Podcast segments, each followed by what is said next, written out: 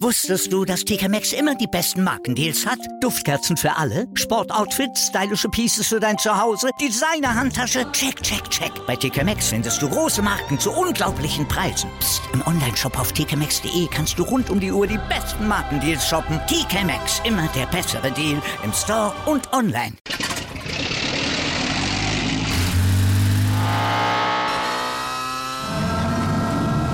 Von 0 auf 100. Aral feiert 100 Jahre mit über 100.000 Gewinnen. Zum Beispiel ein Jahr frei tanken. Jetzt ein Dankeschön, rubbellos zu jedem Einkauf. Alle Infos auf aral.de. Aral, alles super. Anwurf. Der Handball-Talk auf meinsportpodcast.de. Hallo und herzlich willkommen zu einer neuen Ausgabe von Anwurf, eurem Handball-Talk auf meinsportpodcast.de und wir haben wieder eine volle Woche mit vielen Handballthemen, mit Top-Teams, die sich geschlagen haben in der Bundesliga. Und ein Top-Team hat Punkte gelassen, da müssen wir drüber reden, natürlich eben über die Frauen reden müssen, denn dort natürlich auch, äh, ja, geht es um wichtige Punkte im Meisterschaftskampf, zumal jetzt auch die Länderspielpause anspielt, da wollen wir auch auf die Herren gucken, denn dort ist der Kader jetzt so bekannt gegeben worden, also viele, viele Themen, mein Name ist Sebastian Minhoff, ich habe heute wieder ja, volles Haus, kann man mal wieder sagen. Wir waren lange nicht mehr zu dritt zusammen, aber heute sind wir wieder so und dann begrüße ich erstmal ganz herzlich im Alphabet angefangen den lieben Patrick, meinen ex geschätzten Experten, Patrick Fritsche. Ja, Tag Sebastian, Tag Robin, Tag in die Runde. Ähm, du musst heute nicht unbedingt Patrick sagen, du kannst mich auch einfach äh, Derby-Sieger nennen. Da bekomme ich schon, bin ich schon fein mit. Oder Mr. Start 7 Manager des, der Woche. 79 Punkte. Ja, hat mir, hat mir Robin gerade schon erzählt, dass ich habe ja wie immer, ich war die Woche vollends beschäftigt, ich habe nicht mal reingeguckt und habe mich, 79. Ja, und habe mich gerade schon aufgeregt bei Robin, ist kein Scheiß, bevor du reingekommen bist bei uns im Call, weil ich habe ähm, auf links außen äh, Vujovic von den Füchsen nicht aufgestellt. Ähm, der hat Aber der gute Mann hat als Backup einfach Daniel Fernandes von Stuttgart, wo wir gleich mal kurz drüber reden können, auch noch. Also, ja. Äh, also links außen, links außen, links außen läuft. Ähm, zum Rest kommen wir später noch. Äh, ja, also von mir erstmal liebe Grüße und den anderen haben wir schon gehört, den dritten im Bunde. Tag Robin. Ja, hallo, Herr Bulitz wieder da. Hallo ihr beiden, sehr schön wieder mit am Start zu sein mit euch, nachdem wir uns äh, lange nicht gehört haben. Und wenn wir schon bei dem Thema sind, könnt ihr mal eure Punktzahlen einwerfen von, von Start 7, wenn wir gerade schon dabei sind. Ich habe offensichtlich 79 Punkte, habe ich rausgehört. Ich habe vier Minuspunkte gemacht, ich bin nur Vierter. Robin ist aber noch weiter noch Erster. Ja, ja, ich, mir, ich bin weiter, weiter souverän an der Spitze mit äh, ja, dem Mann der Stunde, Kai Smietz, der rettet mich im Moment die ganze Zeit. Ja. Ach, den, den, stimmt, der war mal zum freien Verkauf, ne? Ja. Glaube ich, ja, da war ich bei, da war ich zu geizig, da habe ich äh, sowas von unterboten, weil ich dachte, komm, Kai Smietz kennt keiner von euch, aber hat nicht gereicht. Gut, Sebastian, Gut. Wo, fangen, wo fangen wir ja, an? Genau. Ich meine, ich meine, Kai Smith ist ja, ist ja eigentlich schon die perfekte Überleitung auf unser erstes Spiel, auf das äh, Ostderby, was wir hatten zwischen Magdeburg und Leipzig. Ein spannendes Spiel, was wir dort erlebt haben. Und ja, was soll man sagen? Die Magdeburger, sie verlieren zum ersten Mal in diesem Kalenderjahr 2023 Punkte in der Bundesliga. 22 zu 3, äh, 33 zu 32 heißt am Ende für Leipzig, so ist es richtig. Ähm, wenn wir uns das Spiel angeschaut haben, Robin, ähm, ja, es beendet Liga hat gesagt, das hat sich so ein bisschen angedeutet, weil sie immer so ein bisschen zu kämpfen hatten in den letzten Wochen und äh, diesmal hat es dann halt ganz, ganz knapp dann nicht gereicht, um dann nochmal irgendwie diese drohende Niederlage abzuwenden. Ja, du hast vollkommen recht. Die Magdeburger waren, waren platt. Die konnten, die konnten diesen unglaublichen Kampf der natürlich zu erwarten war im Ostderby. Ne? Leipzig brennt für diese beiden Spiele. Ich glaube, in keinem in keinen zwei Spielen wirft Leipzig so viel in die Waagschale. Das sind dann diese 20 Prozent, die nochmal so on top kommen. Und das kam jetzt für Magdeburg einfach zu einer Zeit, die einfach schwierig war, weil Magdeburg hatte diesen Februar echt so vollgepackt mit der Doppelbelastung. Es, kam, es gab diesen unglaublich starken Sieg gegen Westbrem in der Champions League. Ein schwieriges Spiel in Zagreb auch noch hinterher. Und jetzt dann das Ostderby zum Abschluss des Februars. Ähm, sie wären komplett ungeschlagen, wie, wie du gerade schon gesagt hast, durch eben äh, durch die ersten beiden Monate gegangen. Aber das hat einfach nicht funktioniert gegen ein wirklich, wirklich ähm, leidenschaftlich kämpfendes, äh, gegen eine leidenschaftlich kämpfende DRFK Leipzig die wirklich einen guten Tag gehabt haben, eine geschlossene Mannschaftsleistung gezeigt haben. Vigo Christiansson hat seine sehr, sehr gute Form, die er im Laufe der Saison schon gezeigt hat, bestätigt, hat zehn Tore gemacht, keinen sieben Meter verworfen, Konzentration die ganze Zeit hochgehalten. Luka Witzke, Rückraummitte, echt starkes Spiel gezeigt mit sieben Toren. Matsche Geballa auch wirklich stark gespielt, gar nicht so viele Tore gemacht, aber auch echt voll da gewesen einfach. Präsenz gezeigt und ähm, ja, am Ende hat es dann gereicht. Es wurde nochmal spannend. Also unglaublich, dass die Magdeburger sich sogar nochmal rangekämpft haben und die Chance auf den Ausgleich ja auch fast hatten noch. Ähm, während Leipzig ja in der zweiten Halbzeit mehrfach schon auf vier Tore davongezogen war. Ähm, das Spiel hat alles geliefert, was es versprochen hat. Also es war ein grandioses Ostderby. Ja, auf jeden Fall. Also das hat ganz, ganz viel Spaß gemacht, äh, gerade als neutraler Fan. Also das war wirklich, wirklich ein Feier. Also die, die, Halle war voll, es hat richtig, richtig viel Spaß gemacht. 6000 Fans waren in Leipzig und haben das Ganze angeschaut. Auch Yusuf Paulsen war mit dabei, glaube ich, von RB Leipzig, wenn ich es richtig gesehen hatte im, im TV-Bild. Also das war ein richtig, richtig heißer Tanz. Und ähm, ja, man muss, muss auch schon sagen, Patrick, wenn wir uns jetzt mal mit, mit Leipzig beschäftigen, das ist ja schon so ein Lauf, den man jetzt auch hat. Ne? Seitdem ähm, ein neuer Trainer mit dabei ist, nur zwei Spiele verloren. Das eine Spiel gegen, äh, gegen die Füchse, die man durchaus verlieren kann, auswärts. Gutes Spiel gegen, äh, gegen den BHC, das schmerzt ein bisschen daheim mit Sicherheit, aber Runa Sigtriksson, der hat diese Mannschaft irgendwie ein neues Leben, den Leben eingehaucht und gewinnt diese knappen Spiele. Ja, schon ne, gegen Melson knapp gewonnen gehabt mit 28, 29, jetzt hier 33, 32. Also, es läuft gerade für die Leipziger perfekt eigentlich. Ja, und das, das ist, äh, ich finde es immer wieder spannend und interessant, weil ich verfolge die Mannschaft jetzt schon relativ intensiv die letzten, wann habe ich da angefangen? Ja, vier, fünf Jahre eigentlich. Und da in den letzten vier, fünf Jahren war vor allem eben eine André Haber ganz klar Handschrift mit dabei und drin. Das war auch, äh, als Biegler-Trainer war schon so, weil André einfach als Co-Trainer das meiste auch eigentlich so ein bisschen so gezogen hat, sage ich mal, und schon auch die Grundidee übertragen hat in seine Truppe, als äh, auch als äh, Biegler noch Cheftrainer war in Leipzig. Ähm, so viel hat sich für mich halt gar nicht verändert. Also du spielst ein bisschen schneller, ja, Du spielst mehr Tempo, was aber schon immer die Grundidee war vom SCD HFK. Also das ist ja jetzt nicht so, dass wir plötzlich feststellen, Mensch, der, äh, der Leipziger Handball ist plötzlich schnell und auf Tempo-Handball ausgelegt. Nee, das, die Grundidee gab es schon immer dazu. Leipzig spielt schon immer so und hat den Anspruch schon immer so zu spielen. Ähm, die Dinger fallen halt plötzlich rein vorne. Also es fahren halt, es fallen halt jetzt eben drei, vier mehr pro Spiel gefühlt manchmal vom Laster, die eben jetzt reichen, um diese knappen Spiele zu gewinnen. Du hast es halt gesagt, es ist ja auch nicht so, dass du alles komplett in Grund und Boden spielst und, und damit plus zehn gewinnst. Solche Spiele gibt es auch, klar, aber das sind bei weitem nicht alle. Und das ist natürlich ein geiler Lauf einfach. Ja, nichtsdestotrotz bin ich immer noch ein bisschen vorsichtig. Ich habe es letzte Woche gesagt, glaube ich, in der Folge war es. Ähm, natürlich haben die Jungs Bock auf, auf Europa, das ist klar. Und natürlich ist es auch so, dass das jetzt ein bisschen so rangetragen wird an den Verein von außen, ne, weil der SCDFK und Europa und man hätte sich ja schon mal fast qualifiziert, hätte Lemgo den Pokal damals nicht gewonnen, da war man ja auf Platz 6 und es hat nicht gereicht und bla bla bla. Und wie gesagt, ich weiß von, von intern aus dem Team, dass da die Lust auch da ist, dass es auch ein Thema ist das darf natürlich nicht nach außen, das ist schon klar, ähm, weil du immer noch so ein bisschen diesen Saisonstart im Hinterkopf hast und wie es halt ist, ne? Intern das Ziel ist das eine, dass du nach außen natürlich weiterhin sagst, ja, also um Gottes Willen, ne? Und wir gucken erstmal die Saison und stabil und so weiter und so fort, weil wir haben ja auch Verletzungen und Sunefeld ist nicht da und Umbruch und jetzt kommen auch noch Geldnöte mit dazu. Es gibt ganz viele andere Baustellen. Natürlich, ähm, aber es sind auch nur drei Punkte Rückstand ganz klar. So, auf Platz 6. Da steht aktuell Hannover. Und du hast es natürlich selbst in der Hand, aber ich tue mich immer noch ein bisschen schwer, mh, mm, das jetzt auch so auszurufen, sage ich mal, ne? aus Leipziger Sicht irgendwie, da jetzt zu sagen, also alle haben Bock, klar. Du bist auch Profisportler dafür, dass du Bock drauf hast, Europä europäisch zu spielen.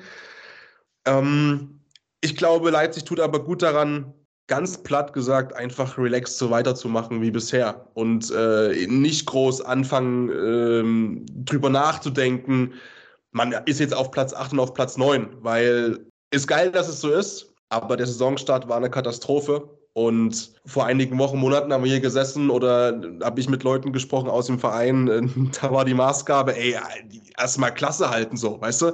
Und jetzt stehst du halt da und denkst dir so, oh, jetzt musst du schon auf Platz 6 springen. Also, hey, relaxed, entspannt, dass ich Bock drauf hätte, nicht ganz unneutral, ist klar. Ja, ich meine, für Platz 6 muss ja auch noch ganz, ganz viel passieren. Ne? Da muss ja natürlich Pokal musst du so für dich passen. Einer muss European League gewinnen aus deutscher Sicht. Also von daher ist natürlich noch ganz, ganz viel äh, ja, Sachen, die du gar nicht kontrollieren kannst als Leipziger Sicht. Aber was ich halt schon auch finde, Robin, und ich, das ist äh, mein Eindruck, den ich einfach habe jetzt mit Sigtriksson, dass in der Offensive einfach eine komplett andere Dynamik drin ist. Also während ich bei anderen habe immer so das Gefühl hat, okay, das sind so, das ist keine Mannschaft, die konstant über 30 Tore werfen kann, habe ich es jetzt mit Sigtridsson so, ey, okay, diese Mannschaft, die kann auch gegen Top-Mannschaften 30 Tore werfen. Da muss ich mir jetzt keine Gedanken machen, dass die, wenn ich da jetzt ein Spiel aufstelle bei meinem Manager, dass ich da vielleicht jetzt keine fünf, vier, fünf Tore von dem vielleicht sehe, weil einfach dieses, dieses Selbstvertrauen zurück ist, eine andere Mentalität einfach drin ist, die einfach offensiv ja jetzt gefährlicher sind und nicht mehr diese starke Defensivreihe, die sie immer noch weiterhin sind, mit einem guten Torhüter drin, aber jetzt halt natürlich auch offensiv etwas machen, was sie bis dato jetzt nicht in dem Sinne immer konstant gezeigt haben. Ja, total. Die Spielidee, die Spielidee von Sigtriksson passt zur Mannschaft. Er hat natürlich mit Viggo Christiansson dann jemanden, mit dem er einfach rein der Tatsache geschuldet, dass sie, dass sie Landsmänner sind, schon total auf einer, auf einer Wellenlänge ist. Ähm, und Vigo Christiansson ist mit Luka Witzke zusammen, äh, da hast du zwei Schallzentralen auf einmal von dem Angriff. Ne? Vorher dirigiert Luka Witzke das Spiel ähm, und jetzt äh, reißt Christiansson das auch immer mehr an sich. Also der, der liefert ein, ein großartiges Spiel nach dem anderen da im Moment ab. Ist, ist für mich auch so ein bisschen mit das Gesicht dieses Aufschwungs einfach dass er unbestritten ein sensationeller Spieler war, hat er schon in Stuttgart gezeigt. Der hat diese Mannschaft teilweise getragen und zwar alleine. Und jetzt äh, greift so langsam wirklich Rädchen in Rädchen und, und Leipzig kommt ins Rollen mit Christiansson, mit Witzke. Ähm, und wir brauchen nicht drüber reden, Lukas Binder, sensationeller Linksaußen. Wie der Typ sich in der Bundesliga etabliert hat, ist für mich auch einfach immer noch großartig so.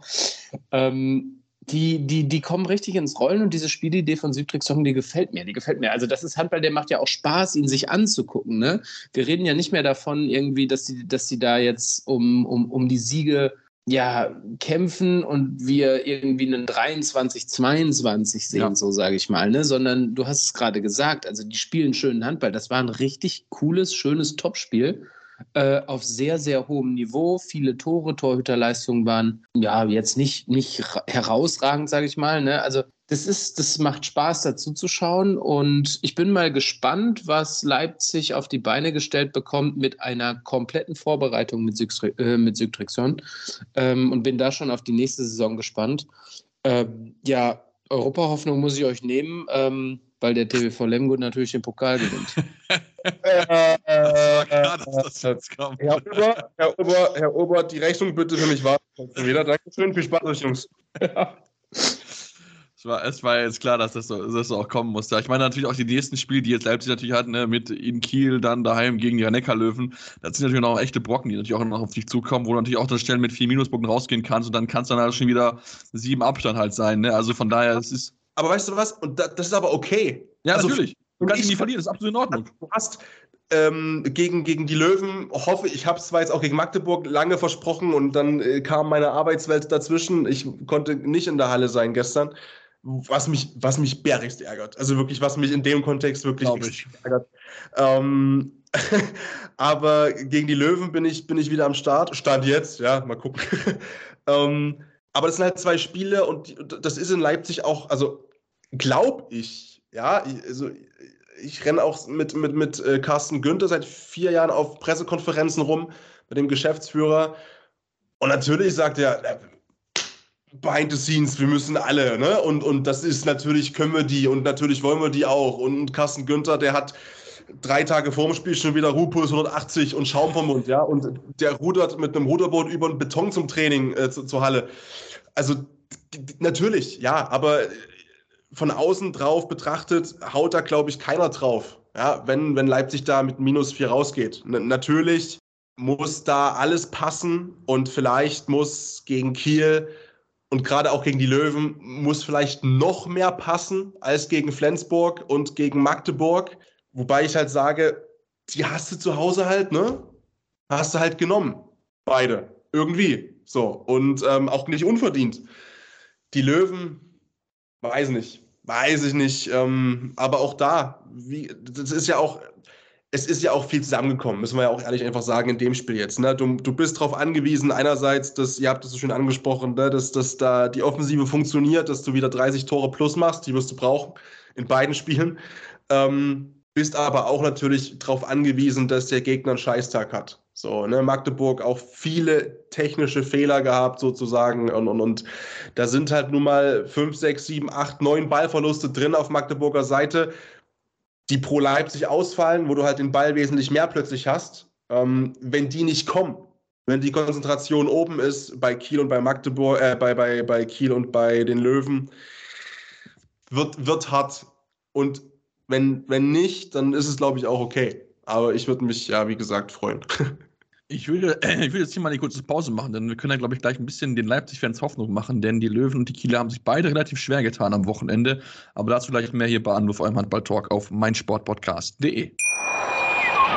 Wusstest du, dass TK Maxx immer die besten Markendeals hat? Duftkerzen für alle, Sportoutfits, stylische Pieces für dein Zuhause, Designer-Handtasche, check, check, check. Bei TK Maxx findest du große Marken zu unglaublichen Preisen. Psst. im Onlineshop auf tkmaxx.de kannst du rund um die Uhr die besten Markendeals shoppen. TK Maxx, immer der bessere Deal im Store und online. Wieder live von ihrem Toyota-Partner mit diesem Leasing-Auftakt. Der neue Toyota Jahreshybrid. Ab 179 Euro im Monat. Ohne Anzahlung. Seine Sicherheitsassistenten laufen mit. Und ja, ab ins Netz mit voller Konnektivität. Auch am Start die Toyota Team Deutschland Sondermodelle. Ohne Anzahlung geht's in die nächste Runde. Jetzt los sprinten zu ihrem Toyota-Partner.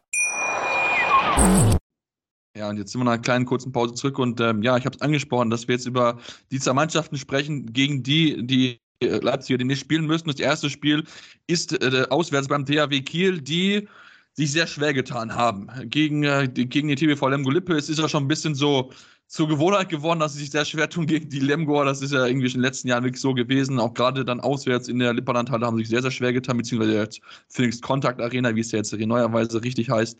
Ähm, am Ende gewinnen sie aber mit 28 zu 22 nach einer guten zweiten Halbzeit, wo sie dann offensichtlich auch ein Stück draufgelegt haben.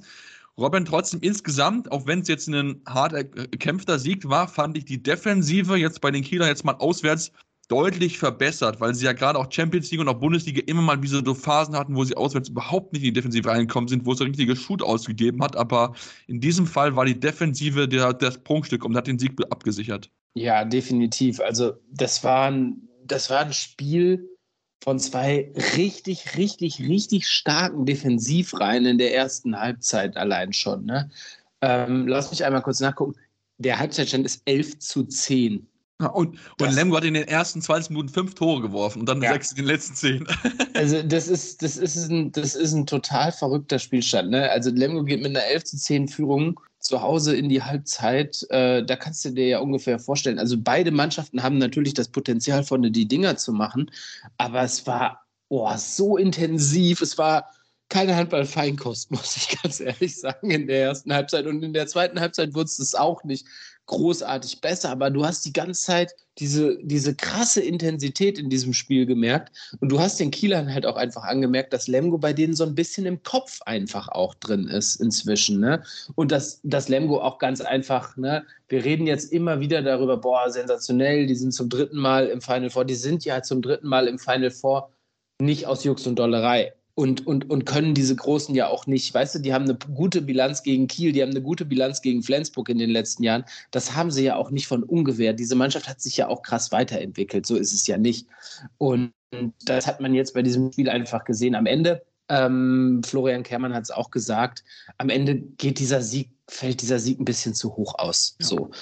Lemgo verwirft in den letzten äh, zehn Minuten, verwirft Lemgo, glaube ich, vier freie, inklusive zwei sieben Metern oder dreien. Ich weiß es nicht. Ich glaube, es waren sogar drei sieben Meter in den letzten zehn Minuten.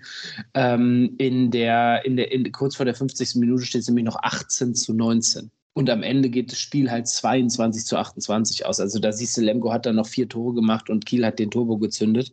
Wer richtig stark gespielt hat, muss ich sagen, ähm, ja, ich finde das erste wirklich, wirklich starke Bundesligaspiel seit seiner Verletzung und auch seit der WM hat Sander Sargosen abgeliefert. Der ist gerade zurückgekommen in die Form, die Kiel unbedingt von ihm braucht, meiner Meinung nach, nämlich diese Ich entscheide Spiele äh, Form die braucht Kiel unbedingt, wenn es auf die, in die, in die Crunch-Time in der Saison, also auf, auf die Zielgeraden der Saison in der Handball-Bundesliga geht. Jetzt das Meisterschaftsrennen ist so spannend wie noch nie. Ne? Ähm, Kiel mischt da vollkommen mit, aber auch in der Champions League und Sargosen jetzt mit sieben von sieben. Das ist schon stark, muss man sagen. Also keinen Fehlwurf dabei zu haben. Und äh, am Ende, ja, wie gesagt, meiner Meinung nach ein, zwei, drei Tore vielleicht zu hoch ausgefallen. Lemgo wieder einen echt starken Kampf da abgeliefert. Aber bei Lemgo sieht man dann auch einfach, fehlt es natürlich so ein bisschen an der Breite im Kader. Ne? Brosch äh, sieht die rote Karte. Ich glaube, nach, oh, was waren es, zehn Minuten, nicht mal fünf ja. Minuten vielleicht schon. So, zehn hätte ich gesagt, ja. Ja, äh, deckt, deckt äh, im Innenblock, sorgt für Entlastung bei Schimak und, und Guardiola. Äh, die beiden mussten durchspielen im Innenblock. Ähm, dann ist sein Bruder, also Ishas Guardiola, verletzt, Samuel Zehnder weiterhin verletzt, natürlich ne, Topscorer gewesen für die Lemgoer äh, bis dahin. Ähm, und Kian Schwarzer konnte seine starke Form aus den letzten zwei, drei Spielen, wo er immer sehr, sehr treffsicher war, viele Tore gemacht hat, konnte er nicht so ganz konservieren. Ähm, hat, hat diesmal nur drei Tore gemacht und ähm, ja, dann, dann war es die Tiefe des Kaders, die Abgezocktheit der Kieler und ähm, ein verdienter Sieg am Ende vollkommen mit, mit einer ja, krassen Abwehrschlacht. Ja, ist so. Ich meine natürlich auch die Kieler haben ja auch ein bisschen lediert. Ne? Steffen Weinert ist ja wieder, war nicht mit dabei, ist da wieder angeschlagen, ist noch nicht ganz sicher, wie lange er auch wieder ausfällt. Das wäre natürlich nochmal ein Rückschlag, gerade jetzt auch für die Kieler mit den schwierigen Wochen Champions League, wo du definitiv in die nächste Runde einziehst, dann aber noch zwei Spiele mehr hast, wo du natürlich auch eine eine enorm hohe Belastung hast. Also müssen wir mal gucken, wie sie das da so ein bisschen da dann auch einfach wegstecken können. Ähm, ja, wenn wir ein bisschen weiter gucken und dann uns mit dem zweiten Team beschäftigen, was auf, äh, was auf die, äh, Leipziger wartet, äh, kommen wir zu den Rhein-Neckar-Löwen. Die haben sich auch schwer getan. Ne? Ging Göpping 25 zu 27 heißt im Ende aus Göppinger Sicht, also die Löwen gewinnen gerade so mit zwei Toren, ähm, 13 zu 14 lagen die zur Halbzeit noch zurück. Also auch das war, das war ein harter Fight. Also da mussten auch mal die Löwen einfach alles geben, Patrick, aber was ich trotzdem als positiv hervorheben möchte, dass ja auch diese, diese Spitzenmentalität sein, auch so ein knappes Spiel, wo du vielleicht nicht überragend spielst, aber trotzdem du gewinnst es auch. Und das ist, glaube ich, genau das Wichtige, wenn du halt europäisch spielen willst, wenn du Meisterschaft mitspielen willst, also solche knappen Partien, wo du jetzt nicht 100% der Leistung abrufen kannst, trotzdem gewinnst. Ja, wo eben auch diese Grundidee, sage ich mal, nicht aufgeht, die du eigentlich bisher hast, wenn du Handball gespielt hast in dieser Saison, nämlich dieses völlige Überrennen des Gegners mit absolutem Tempo-Handball, sich super schnell in einen komfortablen Vorsprung herauszuspielen, den du dann einfachst, den du dann, oh, das ist äh, für uns alle die achte Stunde, den du dann einfach über die Zeit bringst plus ausbaust, weil du halt weißt, die gegnerische Mannschaft, die zerfällt mittlerweile schon in alle Einzelteile. Das ist das erste Mal seit, ja, ich würde fast schon sagen, ein paar Wochen, dass wir genau das mal nicht gesehen haben, sondern eben mal eine Mannschaft gesehen haben auf der Gegenseite mit Frisch auf Göppingen, die gegenzuhalten wusste einfach. Und genau wie du sagst, genau wie du sagst, das wäre den Löwen letztes Jahr nicht passiert. Sicherlich ähm, so ein Spiel zu gewinnen vielleicht, beziehungsweise die Nerven nicht so zu verlieren. Und du hast es geschafft und das spricht auch ein bisschen für die Entwicklung im Team. Das spricht auch ganz klar natürlich für die Jungs auf dem Platz, die vielleicht auch gelernt haben, umzugehen mit so einer Situation. Und du hattest, nehmen wir Albi Lagercreme mal raus, jetzt auch keinen Creme de la Creme-Spieler dabei, sag ich mal, rein von den Quoten und von den Toren in dieser Partie, sondern du konntest dich aufs Kollektiv verlassen. Was auch wichtig ist, wenn du eben mal, ne, ich meine, die letzten Wochen haben wir immer über 40 Tore plus erlebt auf Seiten der Löwen da hattest du automatisch immer High-Performer auf der Platte, die das Spiel brutal dominiert haben. Jetzt bist du nach, ja, kommt als nächstes, nach Lagergräne bist du bei, ähm, bei Fest, Kirkeloke und ähm, bei Juri Knorr bei 4 von 6 und 4 von 8. So, was jetzt keine Creme de la Creme-Quoten sind, natürlich einfach nicht. Ähm, aber du hast es geschafft, im Kollektiv zu lösen. Und auch das funktioniert. Und auch das ist, glaube ich, auch wichtig für die Löwen, so ein Spiel mal zu ziehen und auch mal so ein Spiel zu haben weil das, glaube ich, auch wesentlich besser den aktuellen Leistungsstand widerspiegelt, beziehungsweise den Fortschritt in dem Team, als wenn du halt deinen Gegner mit 40 zu irgendwas zersägst. Ähm, hinten drin wieder Appelgren, nicht die Überquoten der letzten Spiele, trotzdem 32,5% stark. Ähm, allgemein die Torhüter, muss ich sagen, ziemlich ausgeglichen, wie ich finde, in der Partie. Ähm, bei Frisch Auf war es dann Marin Sego mit 31,5% der sich gesteigert hat, nachdem du den hier zerfaltest seit Wochen, Sebastian. Ähm, ich zerfalte jede Torhüter, wenn die nicht gut sind. genau. Ähm, ja, und auch Bierlehm, Bierlehm mit 60 Prozent. Äh, was trotzdem brutal ist, weil er sechs Parat hat in zehn Minuten und viel mehr kam auf den Kasten nicht drauf. Ähm, Rebmann, okay, eine Parade von zwei Versuchen ähm, in einer Minute Spielzeit. Aber ja, insgesamt ähm, fand ich es irgendwie, war ein, war ein schönes Handballspiel. Ähm, und ich fand auch hier wieder frisch auf Göppingen erfrischend, sage ich mal. So, wo ich mir natürlich die Frage stelle, ist immer so ein bisschen, ja, wie im Fußball aktuell, Borussia Mönchengladbach, gewinnst gegen Bayern, verlierst gegen Mainz. Ähm, ist halt irgendwie schön, dass du gegen die Jungs, wo du nichts zu verlieren hast, so stark aufspielen kannst. Und dann verlierst du wieder Spiele, die du eigentlich gewinnen musst. Na, Göppingen ist schon gut aus, also ist schon gut gestartet in meinen Augen nach der WM wieder. Ne? Also überzeugenden Sieg gegen Erlangen gezeigt, so das war schon okay, gut gegen Hannover, mh, hm, aber die haben sich relativ schnell aus diesem Abstiegskampf irgendwie verabschiedet und die Spielidee, die, die Markus Bauer da reinbringen will, die ist schon meiner Meinung nach echt klar zu sehen. Also das ist, ähm, da geht es definitiv bergauf und dieses Spiel hat absolut äh, in die richtige Richtung gezeigt, weil darfst halt auch nicht vergessen, klar, gegen ein Top-Team diese Saison und äh, irgendwie, ich glaube, sieben oder sechs Minuten vor Ende äh, hat, haben die Rhein-Neckar-Löwen das erste Mal überhaupt ausgeglichen. So, das ist die Abgezocktheit, klar. Ähm, aber, aber Göppingen hat es schon echt stark gemacht, muss man sagen ähm, hat sich da gut präsentiert und die Rhein-Neckar-Löwen haben am Ende einfach gezeigt, ja, mit uns ist zu rechnen, äh, wir können diese, diese engen Spiele halt gewinnen. So, müssen wir mal gucken. Ja, ich will jetzt der Spielverderber sein, aber die Wurfquote der Göppinger letzten zwei Spielen war mir trotzdem ein bisschen zu schaffen. Also auch hier unter 50 Prozent.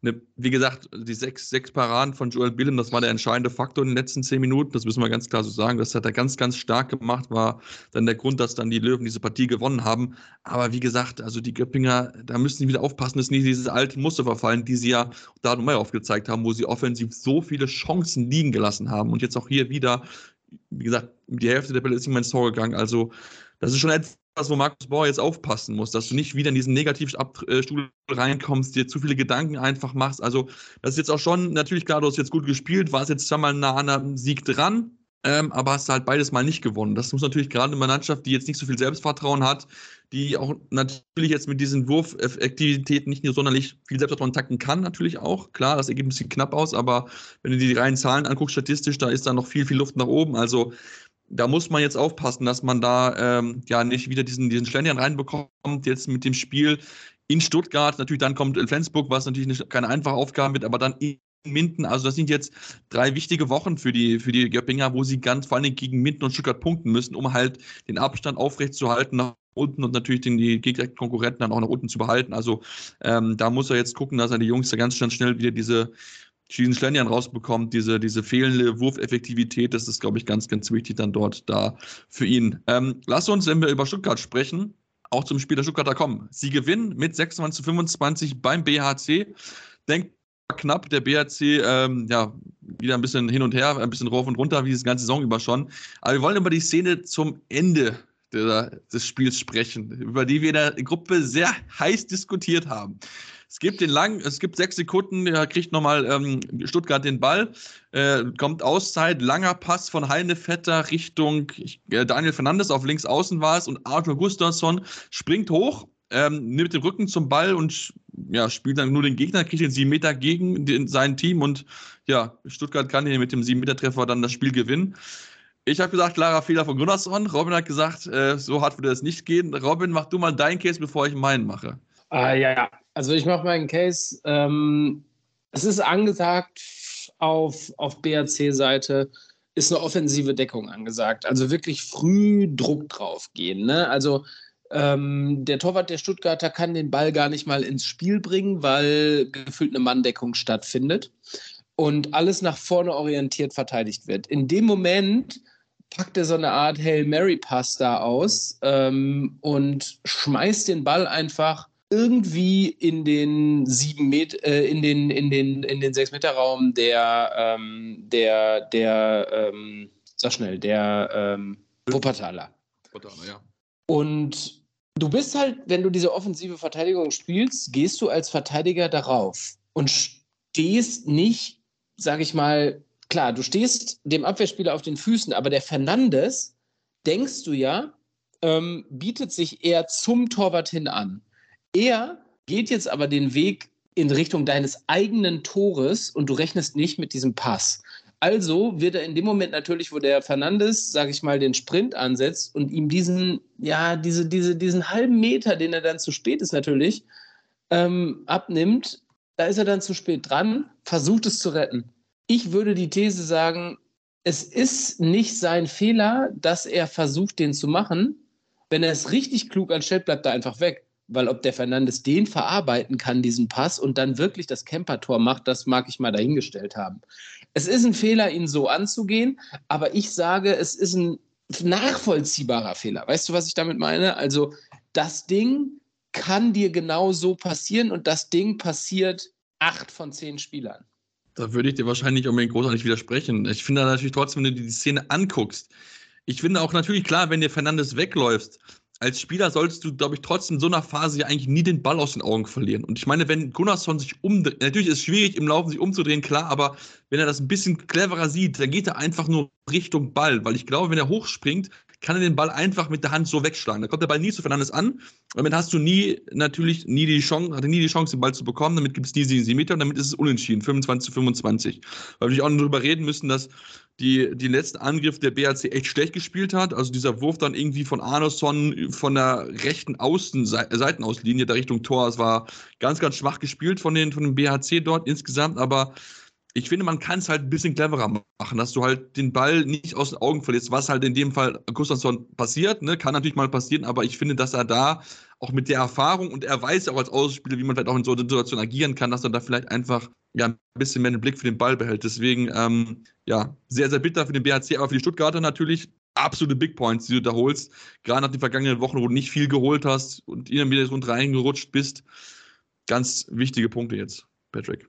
Ja, absolut. Ähm, du stehst jetzt auf Platz 15. Du hast dich sozusagen ein bisschen absetzen können ähm, auf drei Punkte vor die ASG aus Wetzlar und dann hast du eben die zwei äh, hinten drin, Minden, die aktuell ja einfach gar nicht Handball spielen können und dürfen, ne, aus äh, immer noch grassierenden Corona-Gründen. Ähm, offensichtlich, dass die ganze Mannschaft da einfach flach liegt und hinten drin halt haben Westfalen ähm, ein Punkt dahinter, hinter Minden. Das war immens wichtig. So, äh, ich glaube schon, dass du, also wir reden ja so oft drüber, ne, dass der Anspruch ja eigentlich auch ein anderer ist. Mit dieser riesen Metropolregion, mit der Stadt im Hintergrund, Stuttgart, der zumindest halt im Teamnamen drin ist, ne?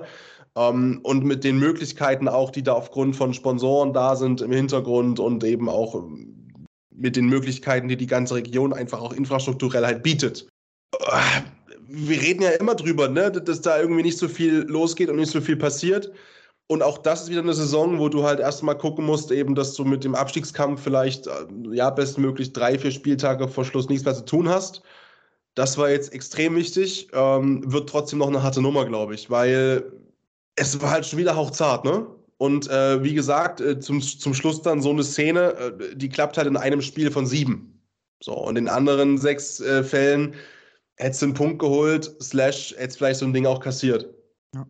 Und ich meine, jetzt stehen ja auch bei Ihnen wichtige Wochen an. Ne? Auch die nächsten drei Spiele, wenn man sich das anschaut, gegen Göpping, dann in Minden, dann gegen Wetzlar. Also da sind jetzt viele Vier-Punkte-Spiele mit dabei, wo sie halt ganz, ganz wichtige Punkte sammeln können. Da kann halt wirklich so diese dieses kleine Knacks, den sie jetzt geholt haben, mit dieses kleine bisschen mehr Selbstvertrauen mit dem Sieg, glaube ich, schon noch vielleicht nochmal so einen Unterschied machen in diesem Abstiegskampf, in diesem Abstiegskrimi, den wir in den nächsten Wochen dann mit Sicherheit auch begleiten werden. Wir machen jetzt eine kurze Pause, können wir gleich zurücksprechen über weitere Themen, unter anderem natürlich auch weitere Bundesligaspiele, wollen ein bisschen Blick werfen auf Champions League und European League, denn dort steht der letzte Spieltag an und natürlich noch genug Frauenhandball, deswegen bleibt dran, ihr Anruf, eurem Handball-Talk auf meinsportpodcast.de.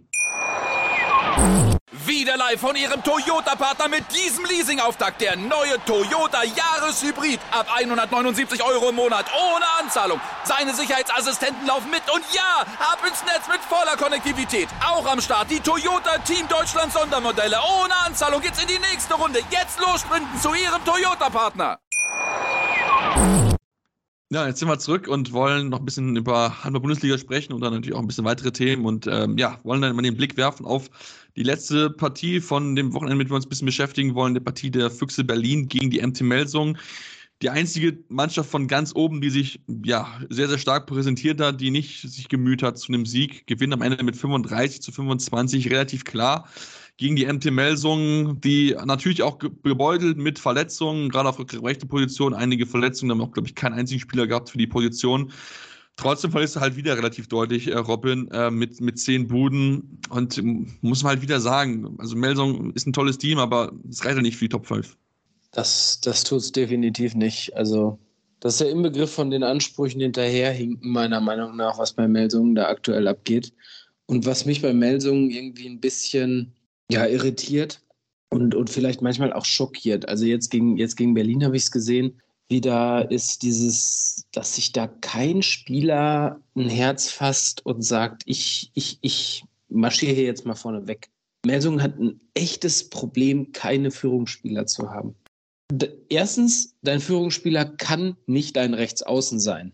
Vor Natürlich. allen Dingen kann dein Führungsspieler nicht dein Rechtsaußen sein, der gerade einen Kreuzbandriss hinter sich hat. Timo Kastening kann eine Mannschaft tragen, aber ein Rechtsaußen ist kein Führungsspieler und erst recht nicht jemand, der gerade aus dieser Verletzung zurück ist. Und Timo Kastening kannst du es nicht vorwerfen, der war stehend K.O. bei diesem Spiel. Ne? Also der, der musste fast durchspielen.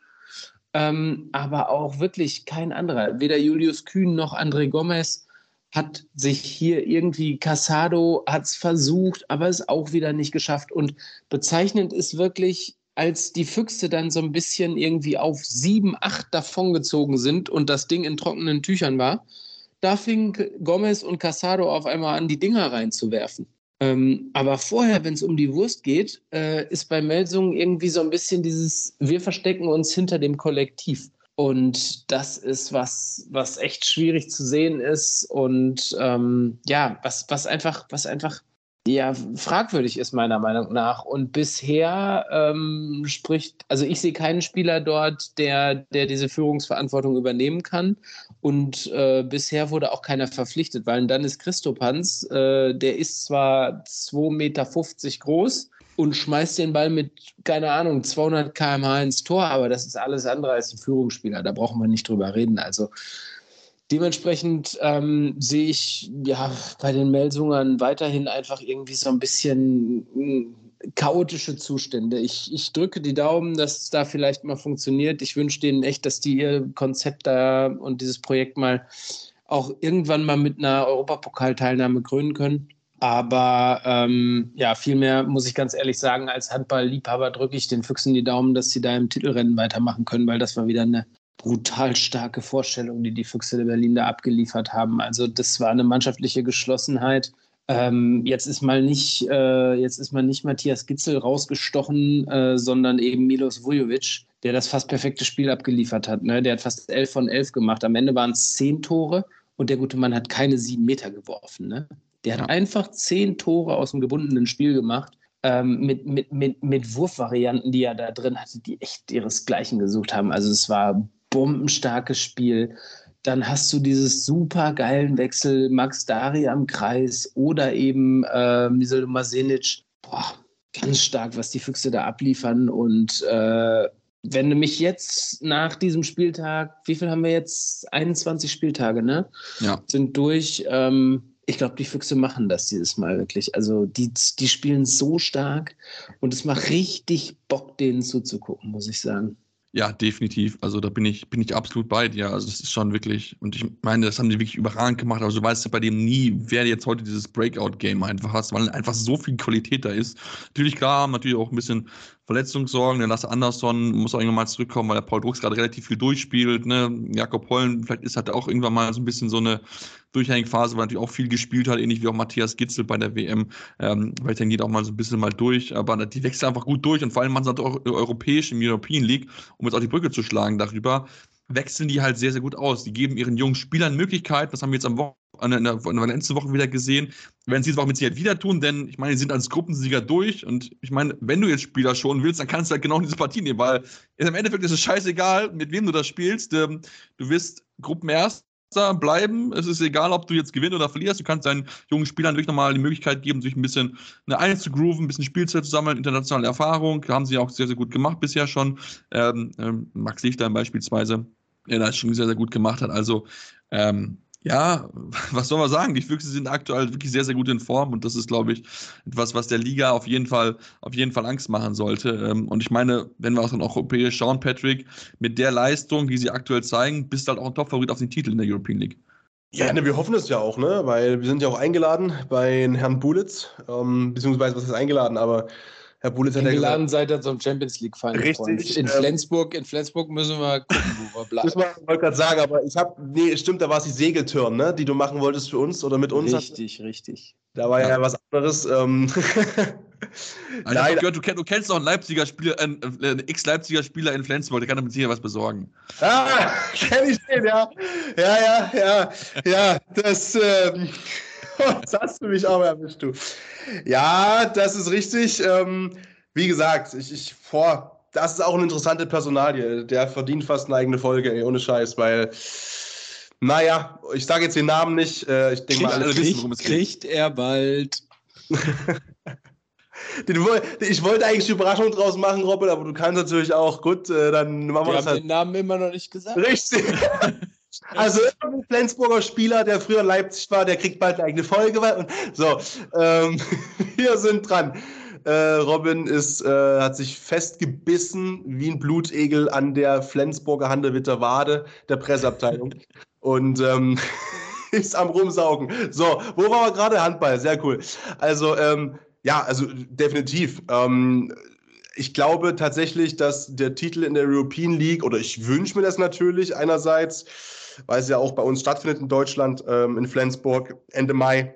Ähm, ich wüsste jetzt nicht, warum der Titel dort nicht über eine deutsche Mannschaft gehen sollte. Und irgendwann, glaube ich, wird die einzige spannende Frage sein für die Füchse, gehen wir beide all in? Weil du hast es gerade angesprochen, dass du natürlich jetzt die Möglichkeit hast, noch ein bisschen rumzujonglieren und so hin und her zu tauschen, dass du Kräfte schonen kannst. Irgendwann hast du diese Möglichkeit nicht mehr, wenn du Bock hast, auf beiden Hochzeiten richtig aggressiv noch rumzumoschpitten. Du musst halt schauen, du hast natürlich jetzt noch, also Ende Mai ist es Final Four. Davor hast du alle drei Top-Teams meines Erachtens noch, die im Titelkampf noch eine Rolle spielen könnten mit dir. Du hast im März hast du so, wo hast du Magdeburg als Gegner, glaube ich, und die Löwen und Kiel kommt im April. Nee, nee, Kiel, Kiel kommt im, im, im März und die Löwen im April. So, dann so rum. Ähm, das heißt, Anfang April, glaube ich. am 9. April ist, glaube ich, gegen die Löwen. Wir am 23. ist nach dem Final Four Pokal. Okay. Ähm, dann ist halt die Frage, wenn du, wenn du bis dahin, also wenn du diese Dinge halt ziehst, vor allem die Dinge am März erstmal, die Spiele, dann kann ich mir vorstellen, dass du auch sagst, okay, dann kommen in der Liga nur noch machbare Aufgaben. Dann kannst du auch den Fokus voll aufs European League Final Four, sollst du das erreichen, legen. Wenn dieser Meisterschaftskampf noch völligst offen ist und es geht spitz auf Knopf und es ist plötzlich Mitte April, es ist plötzlich Ende April, es ist plötzlich Mitte Mai, Ende Mai, boah, dann weiß ich nicht. Die Sehnsucht nach einem Titel in der Liga, also nach der ersten Meisterschaft glaube, bei den Füchsen ist größer. Ich ja, glaube, definitiv. Ich glaube, dann entscheidest du dich eventuell eher dafür zu sagen, nicht drauf geschissen, das natürlich nicht. Aber dann glaube ich, würde Jaron Sievert eher so aufstellen und eher so perspektivisch, taktisch schon, wie es Robin gesagt hat, dass du 150% Kapelle in der Liga hast und in der European League nimmst du mit, was vom Laster fällt und sammelst es auch gerne auf. Aber wie Robin sagt, ich glaube, dann bist du eher an dem Punkt zu sagen, fuck it, wir wollen Meister werden. Ja, aber bis dahin ist dein Doppelgänger Lasse Andersson auch wieder am Start und dann. Ja. ah, du, ansonsten mache ich das für Lasse. Wenn wir so gleich aussehen, dann ist das ja. Fällt das gar nicht auf, meinst du? Ja, äh, ich habe, wo habe ich, wo, wann waren das jetzt? Im Dezember habe ich das erste Mal äh, sehr, sehr impulsiv Handball gespielt, sage ich mal, so richtig mit, mit Schmackes. Ähm, ja, kann ich mir vorstellen. Also sieht bestimmt aus wie, ich weiß nicht, wie ich aussah von außen, bestimmt grauen, grauenhaft, aber ich würde mich zumindest mal anbieten. Die Nummer von Jaron, die habe ich noch irgendwo rumliegen hier in irgendwelchen Listen, glaube ich. Ähm, ich würde mich mal proaktiv melden bei ihm. Ja, ich meine, du kannst ja dazu immer noch mit, mit, äh, mit dem mit VfL Potsdam-Spielern auch noch vielleicht auch noch auffüllen für das Wochenende. Kann man auch überlegen, weil da gibt es auch noch einige Jugendspieler, die ja dann auch dort Zweitliga spielen. Also ähm, ja, wir werden es einfach sehen. Ich meine, natürlich klar, es sind ja nicht die einzigen, die das ja schaffen können. Äh, die hat ja auch die Flensburger haben ihre Gruppe gewonnen, die mit Sicherheit auch natürlich davon träumen, daheim. Das ist auch die einzige Chance, wo sie den Titel gewinnen können in diesem Jahr. Das ist mit Sicherheit da auch der große. Aber andersrum, weißt du, genau, weil da ist es, glaube ich, eben andersrum. Die haben das Ding zu Hause und die wissen ganz genau, ja, also wenn wir irgendwas in die Luft stemmen wollen, dann dort. Genau. Und natürlich Göppingen, das wird noch ein bisschen schwieriger. Klar, sind auf jeden Fall qualifiziert, haben jetzt jetzt am Dienstag, also wenn ihr den Podcast hört, also heute diese schwere Spiele gegen Montpellier, wo es um Gruppensieg geht, wo sie aber auch gleich irgendwie acht Tore aufholen müssen, was natürlich einfach gegen Montpellier, glaube ich, nicht machbar einfach ist, weil einfach Montpellier so stark spielt. Ähm, also von daher, ähm, ja, ich bin mal gespannt, wie es in der European League weitergeht. Das wird mit sehr, sehr spannend zu beobachten sein. Hoffen natürlich, dass wir in der nächsten Runde dann kein deutsch-deutsches Duell sehen, dass dann vielleicht ja, die Göppinger ein bisschen Losglück haben und dann vielleicht eine Mannschaftsbezug losbekommen, die dann ja, glaube ich, wenn ich mal ganz geschwind schaue auf meiner schlauen Liste, dann ja wahrscheinlich dann nur Sporting Lissabon oder Nexe wäre, je nachdem, wer die Gruppe dort gewinnt. Ähm, natürlich auch keine einfachen Aufgaben, aber das ist vielleicht auch eine Ehre, eher machbar, als wenn du dann vielleicht gegen Flensburg und gegen die Füchse spielst. Aus, aus der Sicht. Also schauen wir mal da, wie es dann dort weitergeht. Was viel, viel spannender ja eigentlich noch ist, ist dann, was in der Champions League abgeht, Robin, um den Brücken da mal rüberzuschlagen. Denn dort ist ja durch, das, durch den Sieg jetzt ähm, und die Ergebnisse der vergangenen Woche ist ja jetzt Magdeburg in der Position, dass sie diese nächste Runde überspringen können. Sind aktuell Gruppenzweiter, haben das Spiel gegen Bukarest und das Ding ist, die spielen nach der Partie von Veszprem. Das heißt, sie wissen zu dem Zeitpunkt, wo sie spielen, ob Veszprem Punkte geholt hat gegen Paris oder nicht. Und wenn Veszprem Punkte geholt hat, dann wissen sie, okay, wir müssen selbst gewinnen. Wenn sie keine Punkte holen, sind sie definitiv schon Zweiter. Also können sie es ein bisschen entspannter angehen, mit Blick dann auch natürlich auf das wichtige Spiel gegen die Füchse. Aber trotzdem ist das eine Riesenleistung von den Magdeburger, nach ein bisschen schwierigen äh, auch Phasen in der Champions League gehabt haben, dass sie es jetzt noch geschafft haben, diesen zweiten Platz sich zu erobern.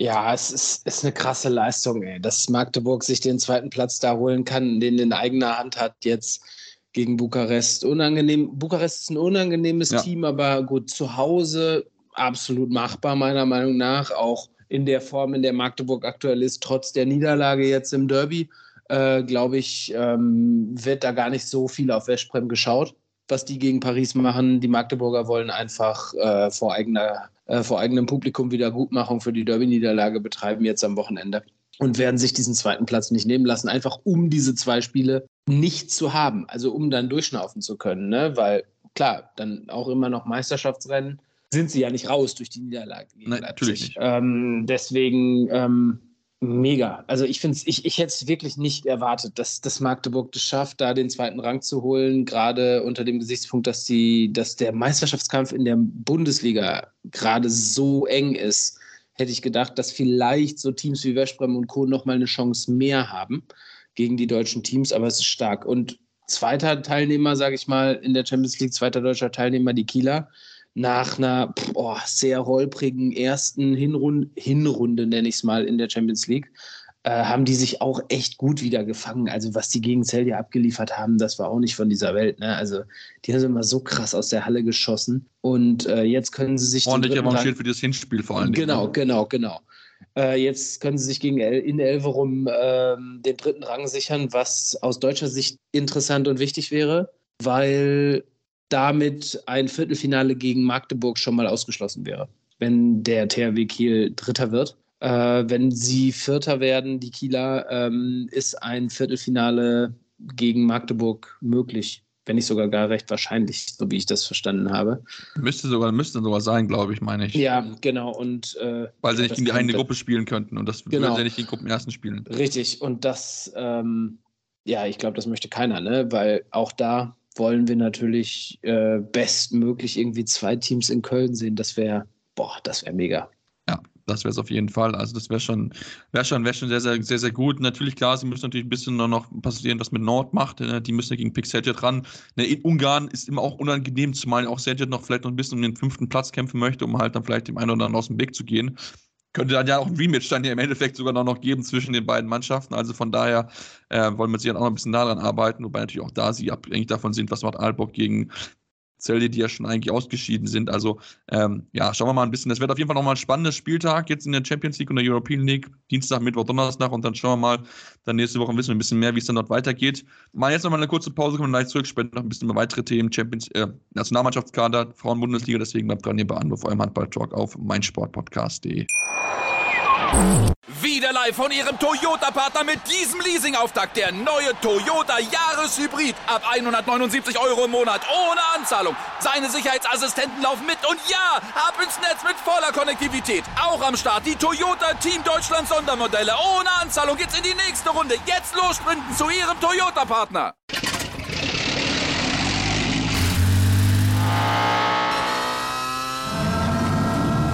Von 0 auf 100. Aral feiert 100 Jahre mit über 100.000 Gewinnen. Zum Beispiel ein Jahr frei tanken. Jetzt ein Dankeschön, rubbellos zu jedem Einkauf. Alle Infos auf aral.de. Aral, alles super. Ja, jetzt sind wir zurück und wollen noch ein bisschen den Blick werfen auf die Nationalmannschaftskarte, der jetzt bekannt gegeben worden ist vor den ja, anstehenden Spielen der deutschen Mannschaft, ähm, die sie die sie ja jetzt haben werden in den, äh, ja, dann im äh, April, Ende April, genau. Ähm, so ist es richtig. Nee, im März, so. Was ich denn? Im März natürlich im European Cup, also im Euro Cup, wo sie dann spielen werden. Äh, einmal in Aalborg in Dänemark und dann einmal daheim in Hamburg, ähm, wo wir natürlich darauf schauen wollen. Und wir müssen sagen, wenn wir uns die Karte anschauen, keine große Überraschung, sind eigentlich alles WM-Fahrer mit dabei, äh, Patrick. Ähm, also von daher bekanntes Personal.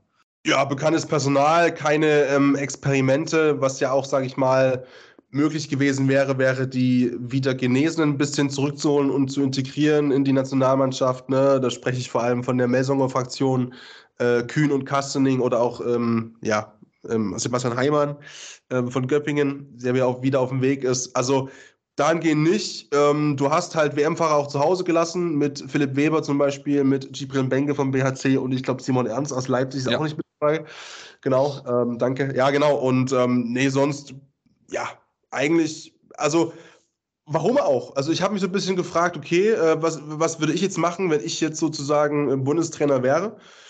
Ähm, und bin auch zu dem Entschluss gekommen, eigentlich, äh, warum nicht jetzt schon, sage ich mal, wirklich ein gewisses Grundvertrauen in die Mannschaft reinlegen, die jetzt auch eine, eine, gute WM gespielt hat, perspektivisch mit der Vorbereitung eben jetzt schon zu Beginn auf eine kommende Heim-EM nächstes Jahr weil das so eingespielt hat, du bist. Und ich glaube schon, dass es auch schon darum geht, jetzt ein Jahr vorher, ein gutes Jahr vorher, einfach ein gewisses Grundgerüst schon zu finden und zu festigen. Ähm, aus eben vor allem den jungen Spielern auch, die jetzt, sage ich mal, ein Jahr haben, noch weiter Nationalmannschaftserfahrung zu sammeln und sich zu entwickeln. Unter anderem mit einer Partie auch ganz klar ähm, gegen den Weltmeister. Ja, also du spielst ja, du spielst gegen Schweden, äh, du spielst gegen Schweden auch als Europameister, du spielst gegen äh, Dänemark und du spielst gegen Spanien. Also eigentlich ist es, ja, das, das Beste in der Vorbereitung, was du überhaupt kriegen kannst, sage ich mal, äh, was die Gegner betrifft. Und dazu war, wir haben es auch schon oft thematisiert, jetzt die Zeit seit der WM auch zu kurz, vielleicht in Anführungszeichen, um da sich groß in den Blickfeld zu spielen als Neuling ähm, für die Nationalmannschaft, gemessen auch daran, dass eben auch viele einfach kaputt waren und, und ähm, vor allem eben die WM-Fahrer auch Leistungseinbußen hatten, oftmals bei vielen Nationen. Und deswegen da groß neue Experimente zu starten, ich glaube, es hat sich niemand aufgedrängt, es hat sich niemand groß zeigen können in der Zeit. Es sind die dabei, die dabei sein müssen. Ja, also bin ich prinzipiell bei dir, dass man jetzt nichts groß ändern muss, ist schon in Ordnung. Aber ich finde halt, für mich ist Lukas Stutzke kein Nationalspieler. Also da, da bleibe ich einfach mit dabei. Der ist, ist ein solider Mittel, ist ein solider Bundesligaspieler auf seiner Position, hat damit sicher auch seine, seine Vorteile, aber Nationalmannschaft, Robin, ich, ich weiß es nicht. Ich will ihn, ich, ich habe nichts gegen ihn persönlich oder so, aber ich finde, er ist einfach kein Spieler, den du in der Nationalmannschaft bauen solltest, bin ich ganz ehrlich, weil er einfach zu inkonstant in seiner Leistung ist. Ja, stimme ich dir voll und ganz zu. Ähm, überhaupt nichts persönlich gegen ihn, aber ähm, spielt in einem durchschnittlichen Bundesliga-Team. Eine durchschnittliche Rolle. Eine durchschnittliche Rolle und hat keine internationale Erfahrung. Er hat noch nie internationale Härte gespielt, sage ich mal, und ist kein Spieler, der irgendwie jetzt Entscheidungsspieler werden könnte. Auch nicht perspektivisch. Und ähm, so sehr wir Philipp Weber auch gescholten haben für seine Leistung bei der Weltmeisterschaft und dass er keine Abwehr spielen kann, ähm, sehe ich persönlich Die Position mit Philipp Weber trotzdem besser besetzt als mit Lukas Stutzke, muss ich sagen. Ähm, finde die Entscheidung, Philipp Weber aber mal rauszulassen, auch okay. Und äh, lass uns hoffen, dass Alfred Gislason diesmal Paul Drucks ein, zwei Chancen mehr gibt, die wir nämlich gefordert haben, auch bei der WM schon. Und da hat er sie nicht bekommen. Es wird Zeit. Also tut mir leid. Also so stark wie Paul Drucks wieder gespielt hat jetzt am Wochenende, dass du nicht auf ihn baust und dass ihn nur als Nummer drei einplanst. Das ist, das ist für mich einfach unverständlich. Also ich bleibe dabei, kann man mich gerne, kann mich gerne der Bundestrainer eines Besseren belehren, aber ich kann nicht verstehen, wie du einen Mann mit der Klasse einfach nicht in dein Spiel einbinden willst, sondern lieber auf andere Spieler setzt. Also ja, gut. Da können wir jetzt hier noch, noch weiter drüber reden. Wir werden mal schauen, wie sie dann im Eurocup schlagen werden gegen den Weltmeister. Bin ich sehr, sehr gespannt drauf. Das wird mit Sicherheit zwei sehr, sehr schwere Spiele. Natürlich auch, wie die denen vielleicht ein bisschen durchrotieren, vielleicht auch mal ja, arrivierten Spielern mal ein bisschen eine Pause geben. Ich meine, selbst wenn sie arrivierten Spielern eine Pause geben, die zweite Reihe ist immer noch überragend genug, um, um, um das zu gewinnen, zumal auch der Eurocup jetzt nicht das Wichtigste im Handball ist. Also von daher schauen wir mal dort und werfen jetzt mal den Blick auf die Frauen auf die Frauen-Bundesliga. Ähm, dort ist ja European League Champions League erstmal vorbei. Da geht es jetzt rein wirklich um die Bundesliga. Und ähm, ja, was sollen wir sagen? Es gab ja schon noch die, die ein oder andere Überraschung am Wochenende, ähm, wie, wie ich persönlich finde. Also vor allen Dingen die Spiele am Sonntag haben mich dann noch schon sehr überrascht, dass ähm, ja, der Buxtehuder SV gerade wirklich diese Krise einfach hat und nicht, nicht überwinden kommen. Verlieren mit 24 zu 25 in Leverkusen eine Partie, wo sie sich enorm schwer getan haben, wieder offensiv überhaupt nicht in die Spiele reingekommen sind. Also die suchen gerade wirklich nach ihrer Form, die, die, die, äh, der BSV. Also ich glaube, die haben diesen Jahr nur, nur zwei Spiele gewonnen gegen die beiden Teams, die ganz unten drin stehen. Ähm, nach dem Start ist das schon, ist das schon eine Enttäuschung mittlerweile geworden, finde ich, Patrick. Ja, absolut, zumal du halt eben auch in der Offensive einfach diese Durchschlagskraft nicht hast, beziehungsweise du kommst durch, du kommst zu Abschlüssen, aber die sind einfach in Summe zu ungefährlich. Du hast auf Seiten von Leverkusen mit Miranda Nasser natürlich auch eine Torhüterin, die, die ein bockstarkes Spiel macht an dem Tag mit 40 Prozent, aber zur Wahrheit gehört auch dazu, dass da eben auch Würfe drin sind oder dabei sind äh, bei diesen 16 Paraden, die sie einfach hat. Ja, wo wir nicht von absolut zwingenden Abschlüssen reden können auf Seiten von Buxtehude. Das war einfach dann gut verteidigt, beziehungsweise waren das dann Würfe, die genommen werden mussten, auch in Teilen einfach, ähm, wo eigentlich vornherein klar war, okay, die Zeit läuft ab, beispielsweise wegen Zeitspiel und dann musst du halt einen Wurf nehmen, der einfacher zu parieren ist. Also äh, natürlich, klar, 16 Paraden, 40 Prozent. Ich möchte da die Leistung überhaupt nicht schmälern von Miranda Nasser, aber dir fehlt eben selbst aktuell diese Durchschlagskraft vorne auch mal konsequent eine Chance zu Ende zu spielen. Und zwar das eben nicht nur einmal pro Partie, sondern eben auch wirklich wieder über einen konstant langen Zeitraum. Und hinten hast du eben aktuell auch ähm, eine Torhüterin mit äh, Marie Andresen, die wieder bei 25, 26 Prozent war. Ich bilde mir ein, die letzten Wochen war das ungefähr auch in dem Rahmen, was in Ordnung ist, aber eben auch dann nicht diese, diese ausschlaggebenden ähm, Nuancen bietet. Und so verlierst du wieder, wieder halt mit minus eins. Wie gesagt, von den, von, theoretisch, von den Chancen theoretisch könntest du sagen, du hast ja eben Nasser 16 Paraden geschenkt auf Seiten von Leverkusen und wenn da einfach zwei mehr fallen, dann reden wir über einen knappen Sieg und sprechen darüber, dass es wieder erkämpft, er, erkämpft worden ist, das Momentum.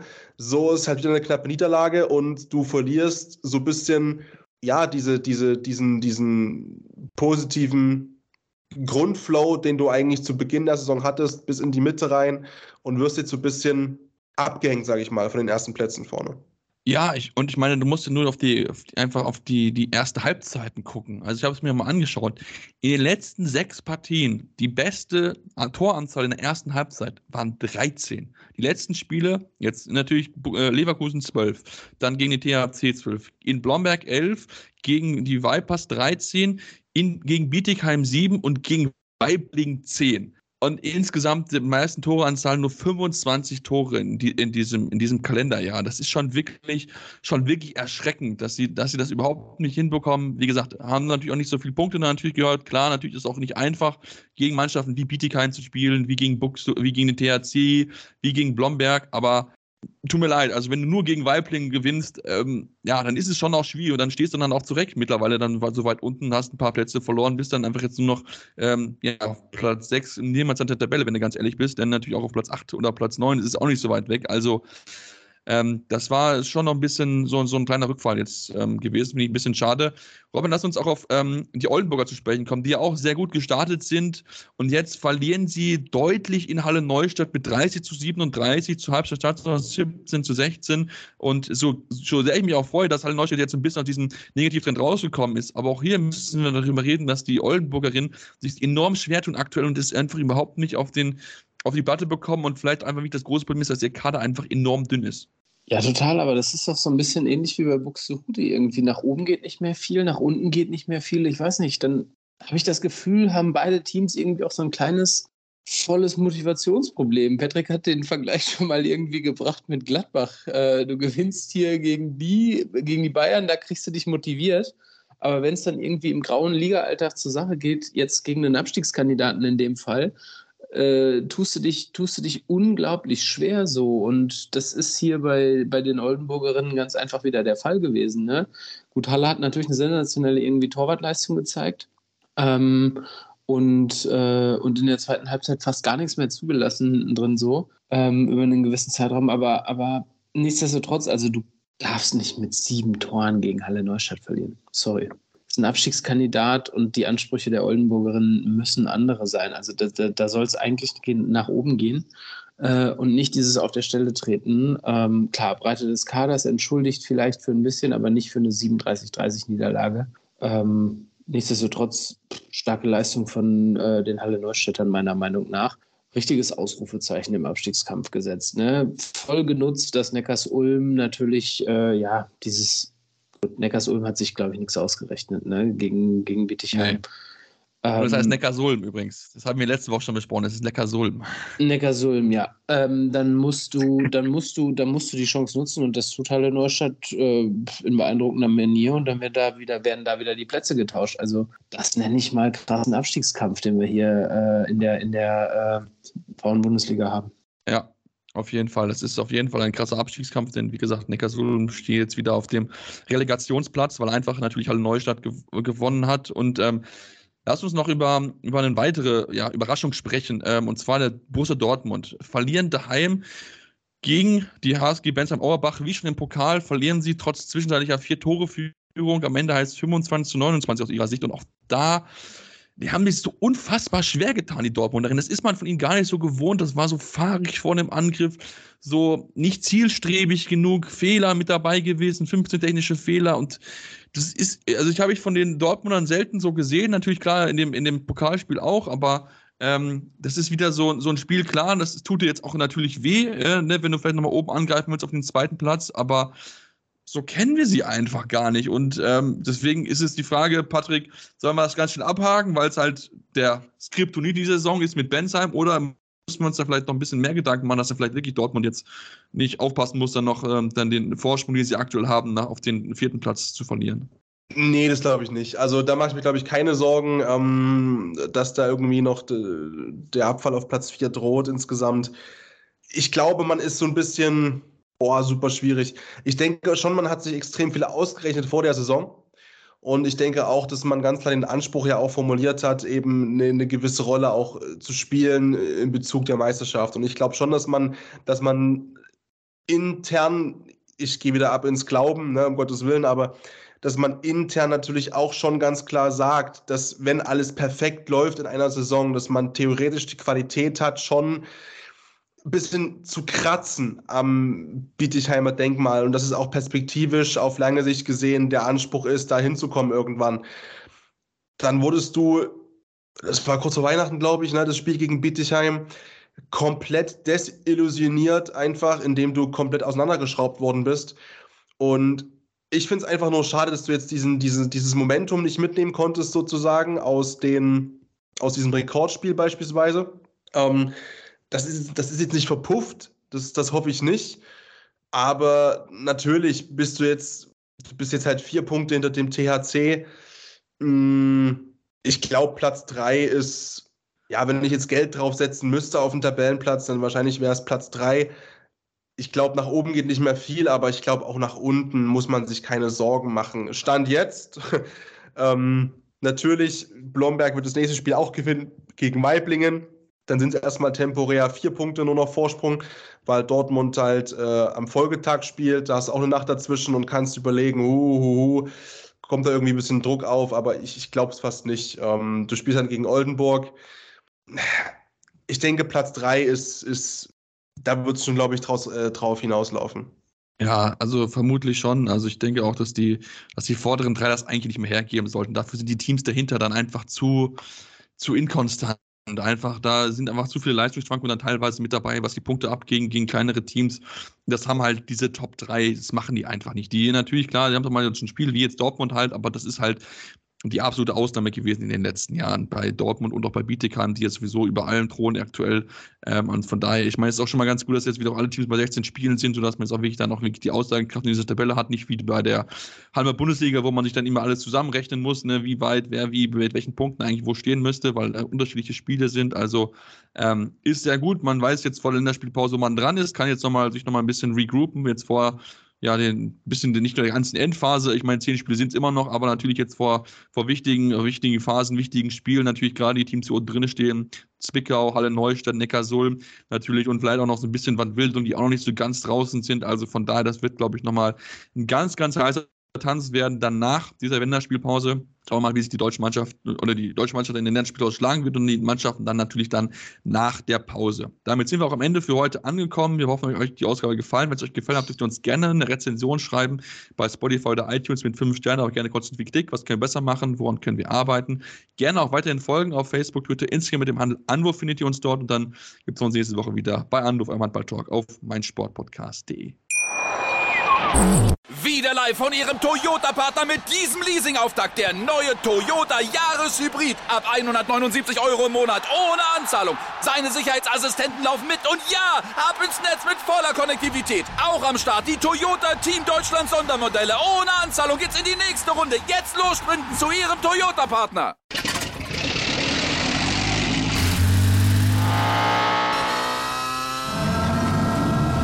Von 0 auf 100. Aral feiert 100 Jahre mit über 100.000 Gewinnen. Zum Beispiel ein Jahr frei tanken. Jetzt ein Dankeschön, rubbellos zu jedem Einkauf. Alle Infos auf aral.de. Aral, alles super. Anwurf. Der Handball-Talk auf meinsportpodcast.de.